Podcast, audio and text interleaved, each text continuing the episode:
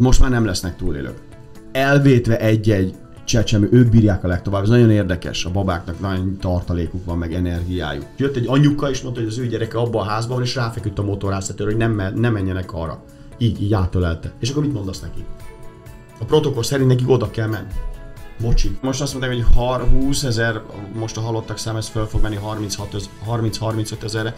A török szakemberek, akikkel a repülőn ültem, azt mondták, hogy 80-90 ezer halott is lehet. Tehát ennél radikálisan sokkal több. Döntenie kell a mentés parancsnoknak, hogy ezt itt hagyom, ott meghalni a romok alatt, szörnyű kimondani, szörnyű. Tehát én nem is tudom, hogy emberként hogy lehet ilyet kimondani. Meg ott hagyod meghalni a romok alatt, és megmented a másik ötöt. Tehát ilyen Isten kell, hogy játszanak. Törökországot egy 7,8-as erősségű földrengés rázta meg, melynek hatásai egyes állítások szerint 23 millió embernél is több életet befolyásolhatnak. Egyenlőre a legfrissebb adatok szerint több mint 20 ezeren vesztették életüket, és több mint 80 ezer sérültet találtak, és ez csak a törökországi területen, ugyanis Szíriát is érinti a helyzet. Mai vendégem a napi.hu podcastjében nem más, mint Novák András, tudósító, az ATV utazóriporter és műsorvezetője. Köszöntelek, Andris. Szia Csongor, köszi a meghívást. Hát ugye, most jöttem haza. Igen. Annyira friss, hogy nincs 24 órája lesz átam, és már csináljuk az. Úgy majdnem egy hetet voltam Törökországban.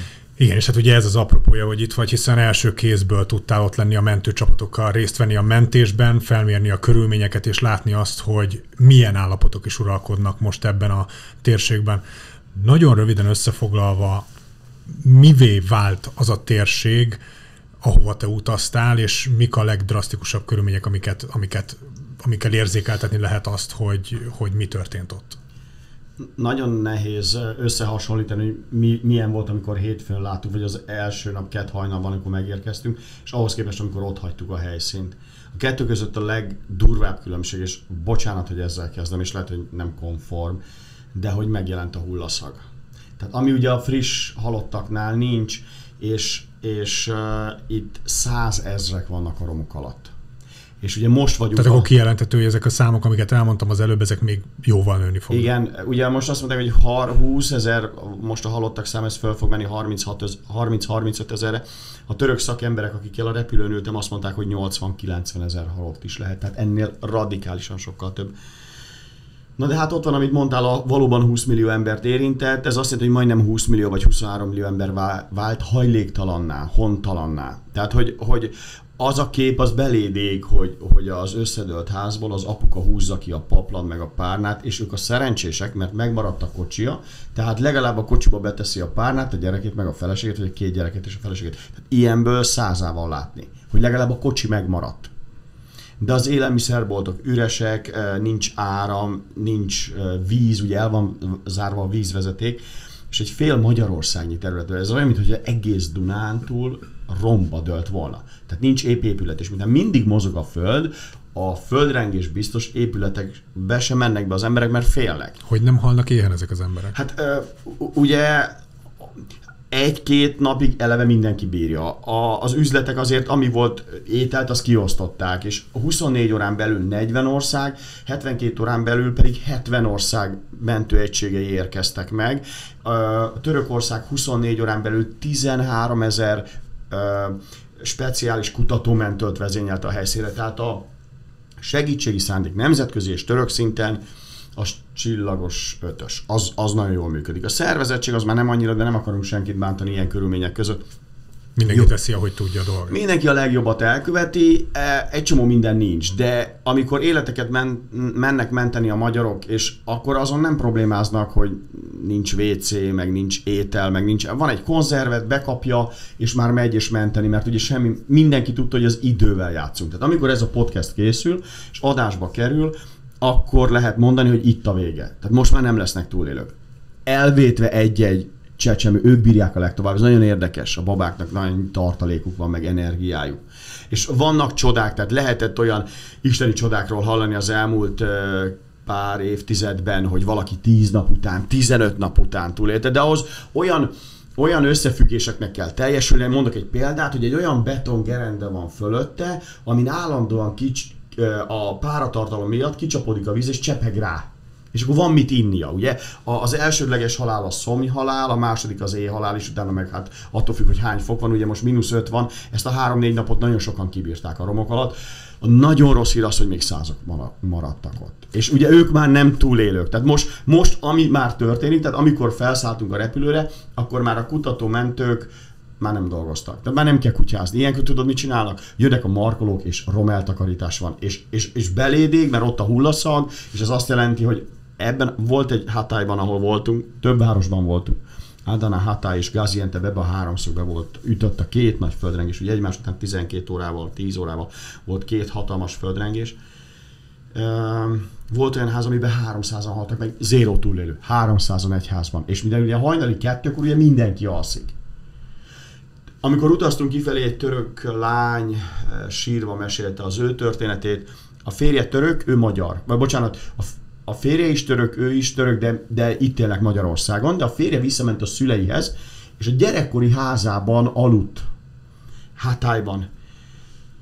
És elkezdett remegni a föld, a szituáció úgy nézett ki, ez egy nagyon pontos leírás, elkezdett nagyon remegni a föld, és akkor kapcsolt a férje, hogy ebből nagy földrengés van, és úgy, ahogy volt kisgatyában, pólóban, kiugrott az ablakon. 40 más, annyi ideje volt, hogy megfogta a, a talán az útlevelét és egy kis pénzt, vagy a személyét, ID-t mondott, kiült és összedőlt, a földdel vált egyenlővé, de miután Hatályban van egy folyó, az ő szülei a folyó másik oldalán, az összes, összes híd összedőlt. Na most mínusz három van, a folyó három fokos, és annyira remeget, hogy mi van a szüleivel, hogy a kezébe az ID-val, meg a pénzzel együtt átgázolt a folyón, hogy meg tudja nézni, hogy a szüleivel mi van, és szerencsére túlélték. Tehát ez egy, ez egy szemtanúnak vagy fültanúnak a, a sztoria, és ez egy pozitív történet, mert a család megvan, de sírva ült fel a repülőre akkor, amikor mi, és mentünk kifelé. Egyébként két csapatnak óriási köszönt. Az egyik a török nagykövetség, aki mindent elkövetette azért, hogy a, a Hunor mellett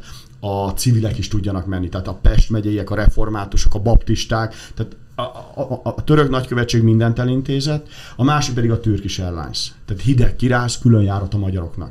Tehát én nem hittem el, hogy ilyen létezik. Tehát az, hogy mi jöttek segíteni, megint hideg kiráz. Vonulnak a fiúk ugye egyenruhában, ilyen neonzöld, pirosban, felszett kutyák. A türkis ezt most először kivétel, tehát nagy testük, ugye az összes föl, a, hogy nem húzzák az időt, nem be a izébe, föl. Tehát úgy ültünk a repülőn, hogy itt ültünk így egymás mellett, és a, a kutyásoknál a lábuk között volt a kutya feje. Hogyan lehet most ezekbe a térségekbe eljutni? Tehát, hogy gondolom, Igen. onnan menekülnek az emberek, költöznek a, el. nevű cég, ez a török katasztrófavédelem, ez olyan, mint nálunk a katasztrófavédelem csinált egy ilyen mini irodát, a, a, az Adanai repülőtér működött, az iroda az úgy nézett ki, mint az asztal. Egy darab víz, és ki volt írva, hogy Team Leader Meeting.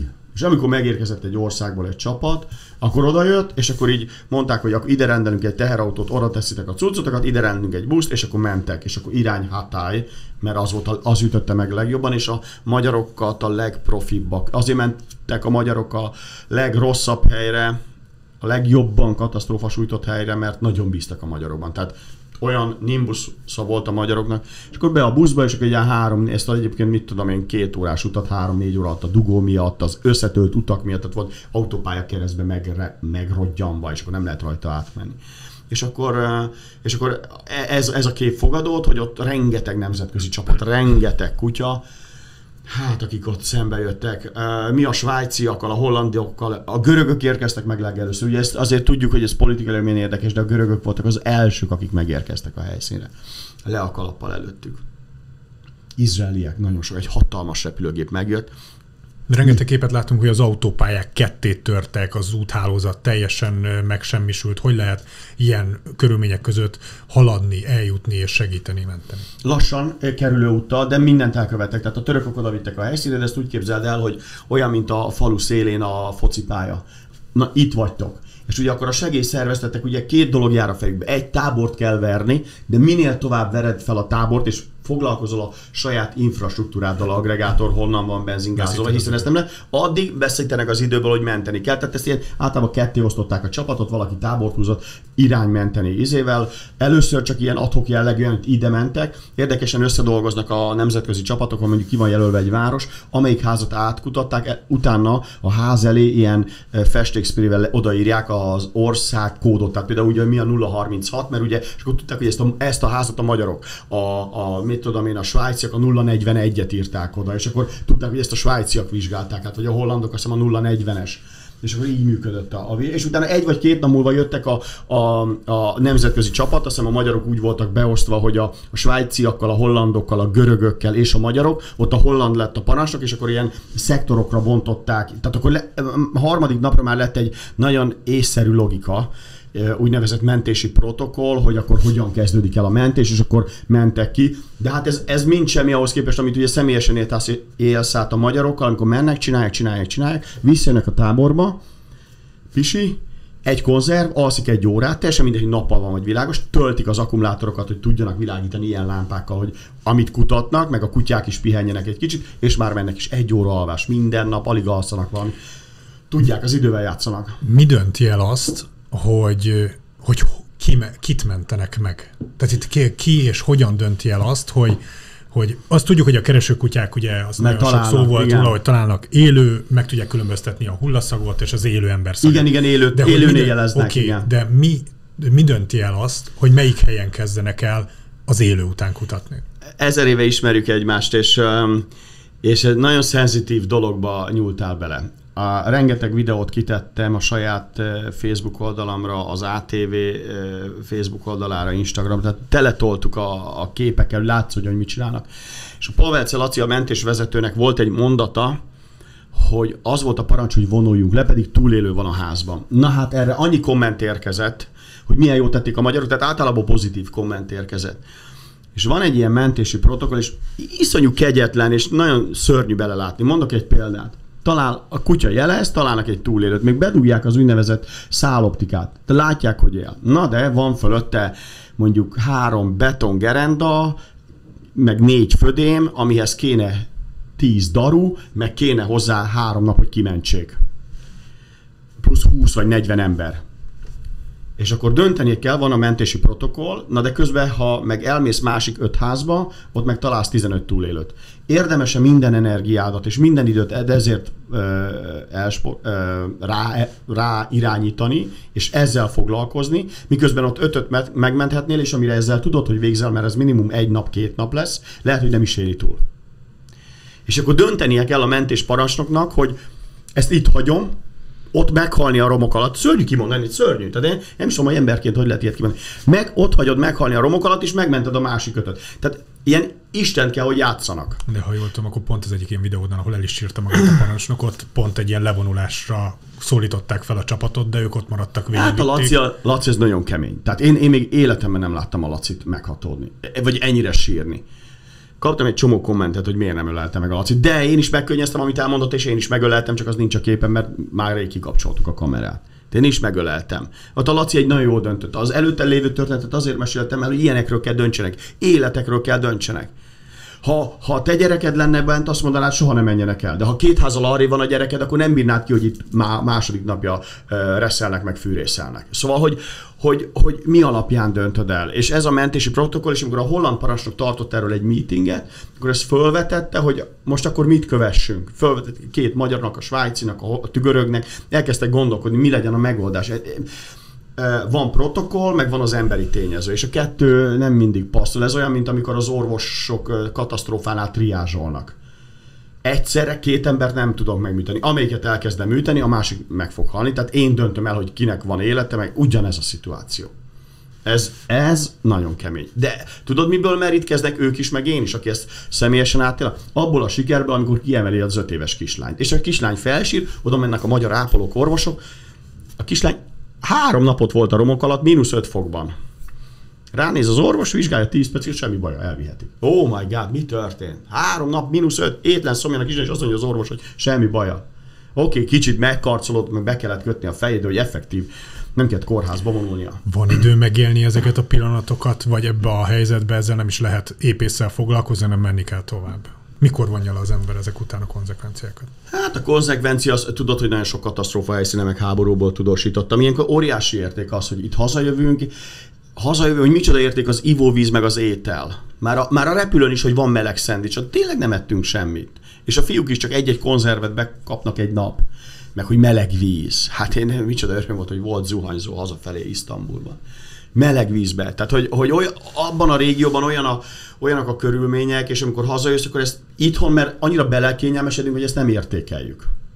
Hogy nem gondolunk bele, hogy ott, ott nincs elég víz, Európában, egész Európában pedig mindenki naponta hatszor ivóvízzel húzza le a WC-t.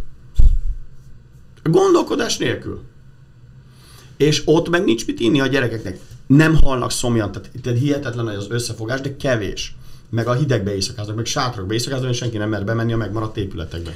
Hogy lehet ebből felállni? Tehát, hogy azért itt, itt több mint két magyarországi emberről beszélünk, akik ott nem, az utcán. Én azt gondolom, hogy ebben nem lesz gond. Tehát ha onnantól kezdve, hogy nem fog mozogni a föld, az a fajta összefogás meg akaraterő, mert akármi van, és van ott egy apuka, az a ház állni fog, ott csak időkérdés, hogy mennyi idő alatt rakja újra egymásra a téglákat, és hol megy, hova megy el dolgozni, és akkor is meg lesz a kis pénze, hogy eddig volt két szobás, akkor most egy szobás, de akkor is vissza, mindenki helyre fogja állítani. Ugye a legjobb pszichológia ezt az izraeliek vezették be. Bármilyen damage, katasztrófa, támadásért a legjobb gyógyír, hogy minél gyorsabban helyreállítod, hogy minél gyorsabban túl legyél rajta.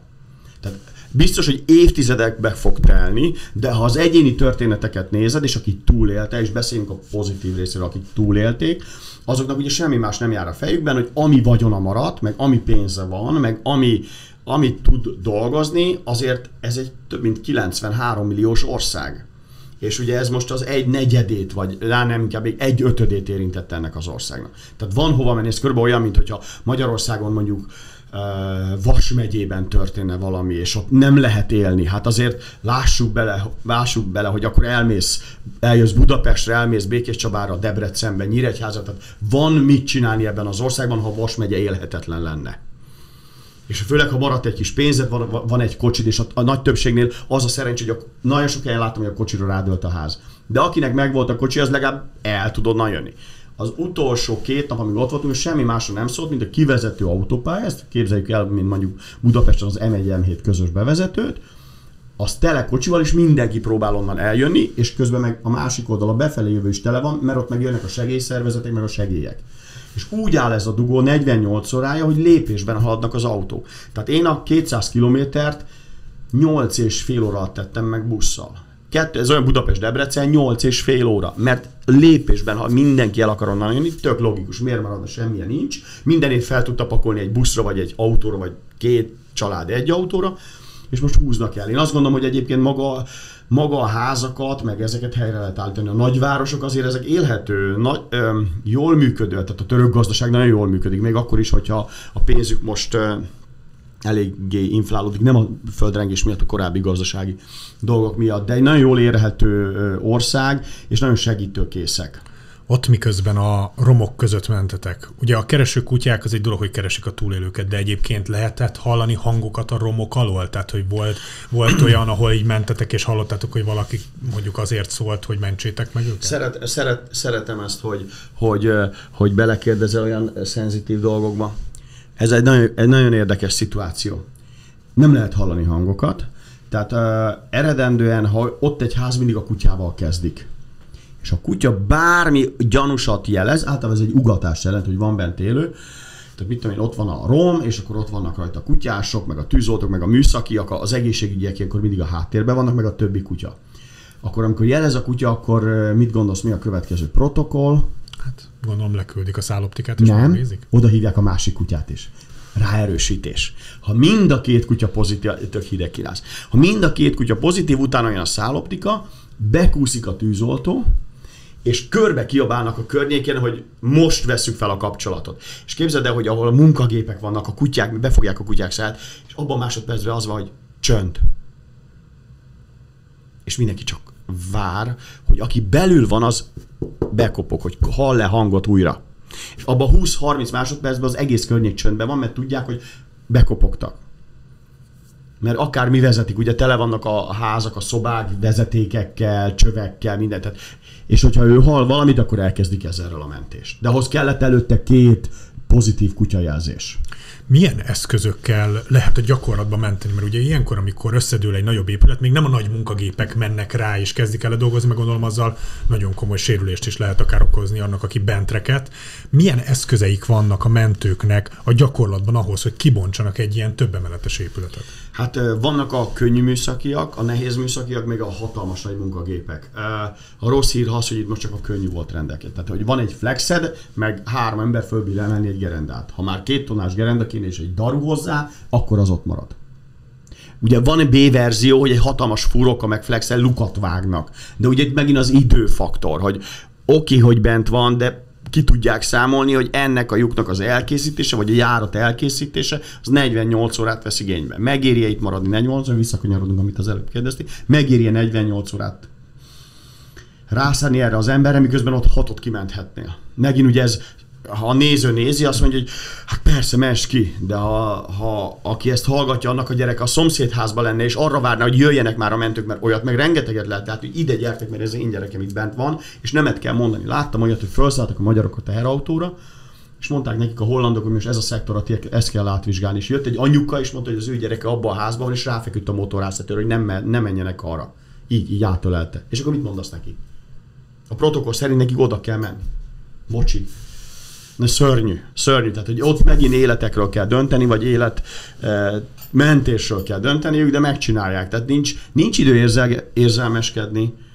Hát a Polverc Lacit én életemben nem láttam meghatódni. Az egész török sajtot bejárt, hogy elsírta magát. Én annyi, én annyi török ismerő, annyi török üzenetet kaptam, és annyi török ismerősöm lett, mindenki megköszönte a magyaroknak. Tehát azt, amit a magyar csapat, úgy nagyjából 200-an voltak kint, három tucat kutyával, ugye 8-9 csapat, ugye még most is mentek páran, ami ugye az első négy nap az érdekes, öt nap, ugye most már a hatodik napon vagyunk a, a tragédiához képest, ugye most már nem kell menteni. Tehát most tényleg a romeltakarítás meg a hullaszak. Tehát most már átcsapott a természeti katasztrófa humanitárius katasztrófában, mi van a túlélőkkel. Tehát ugye most erre indítanak programot több segélyszervezet is Magyarországon, a Caritas, a baptisták, Máltai. igen, máltaiak, igen, le a kalappal egyébként a, ők Szíriában is vannak, mert arról viszont kevés szó esik. A Máltai Szeretett Szolgálat le a kalappal előttük, hogy ők be tudtak menni Szíriába, illetve Szíriába voltak, ugye a Hungary Help segített nekik.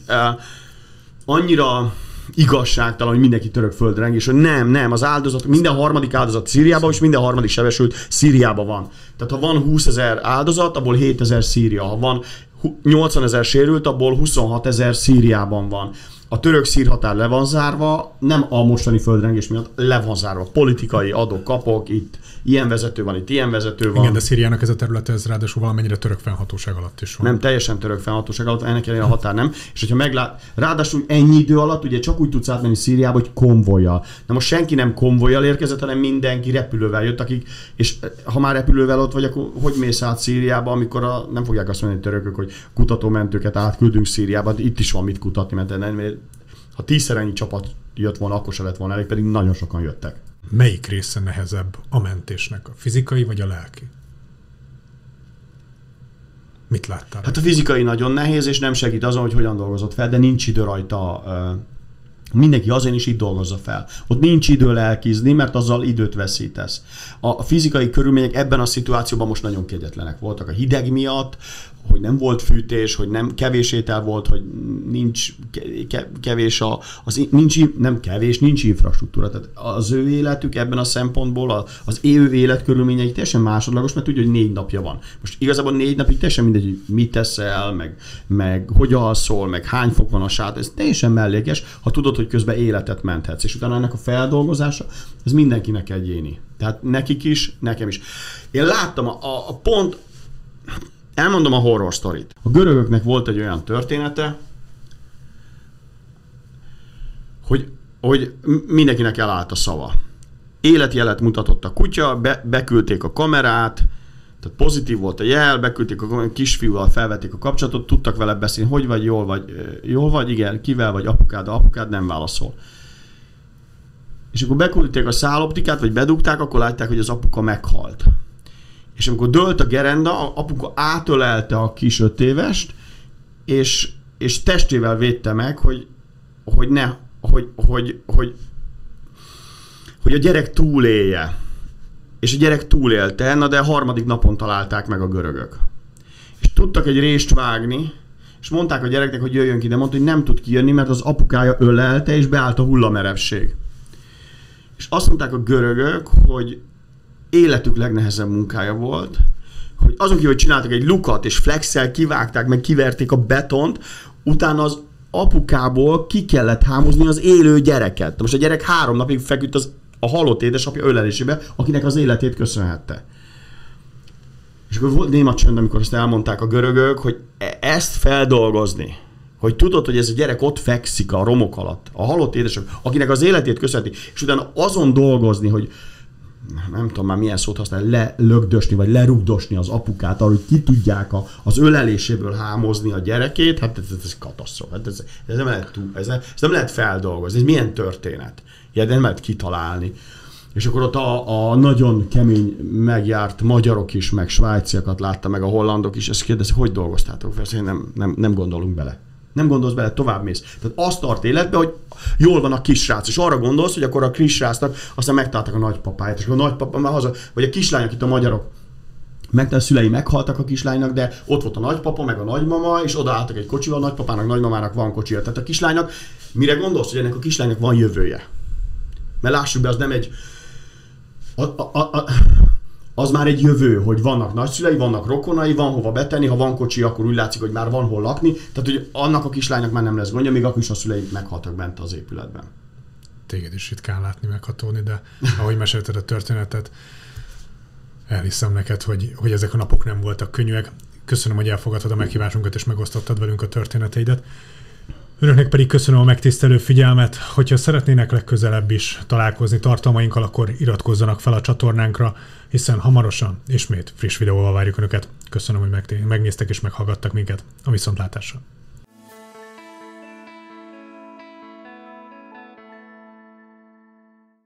A műsor a Béton partnere.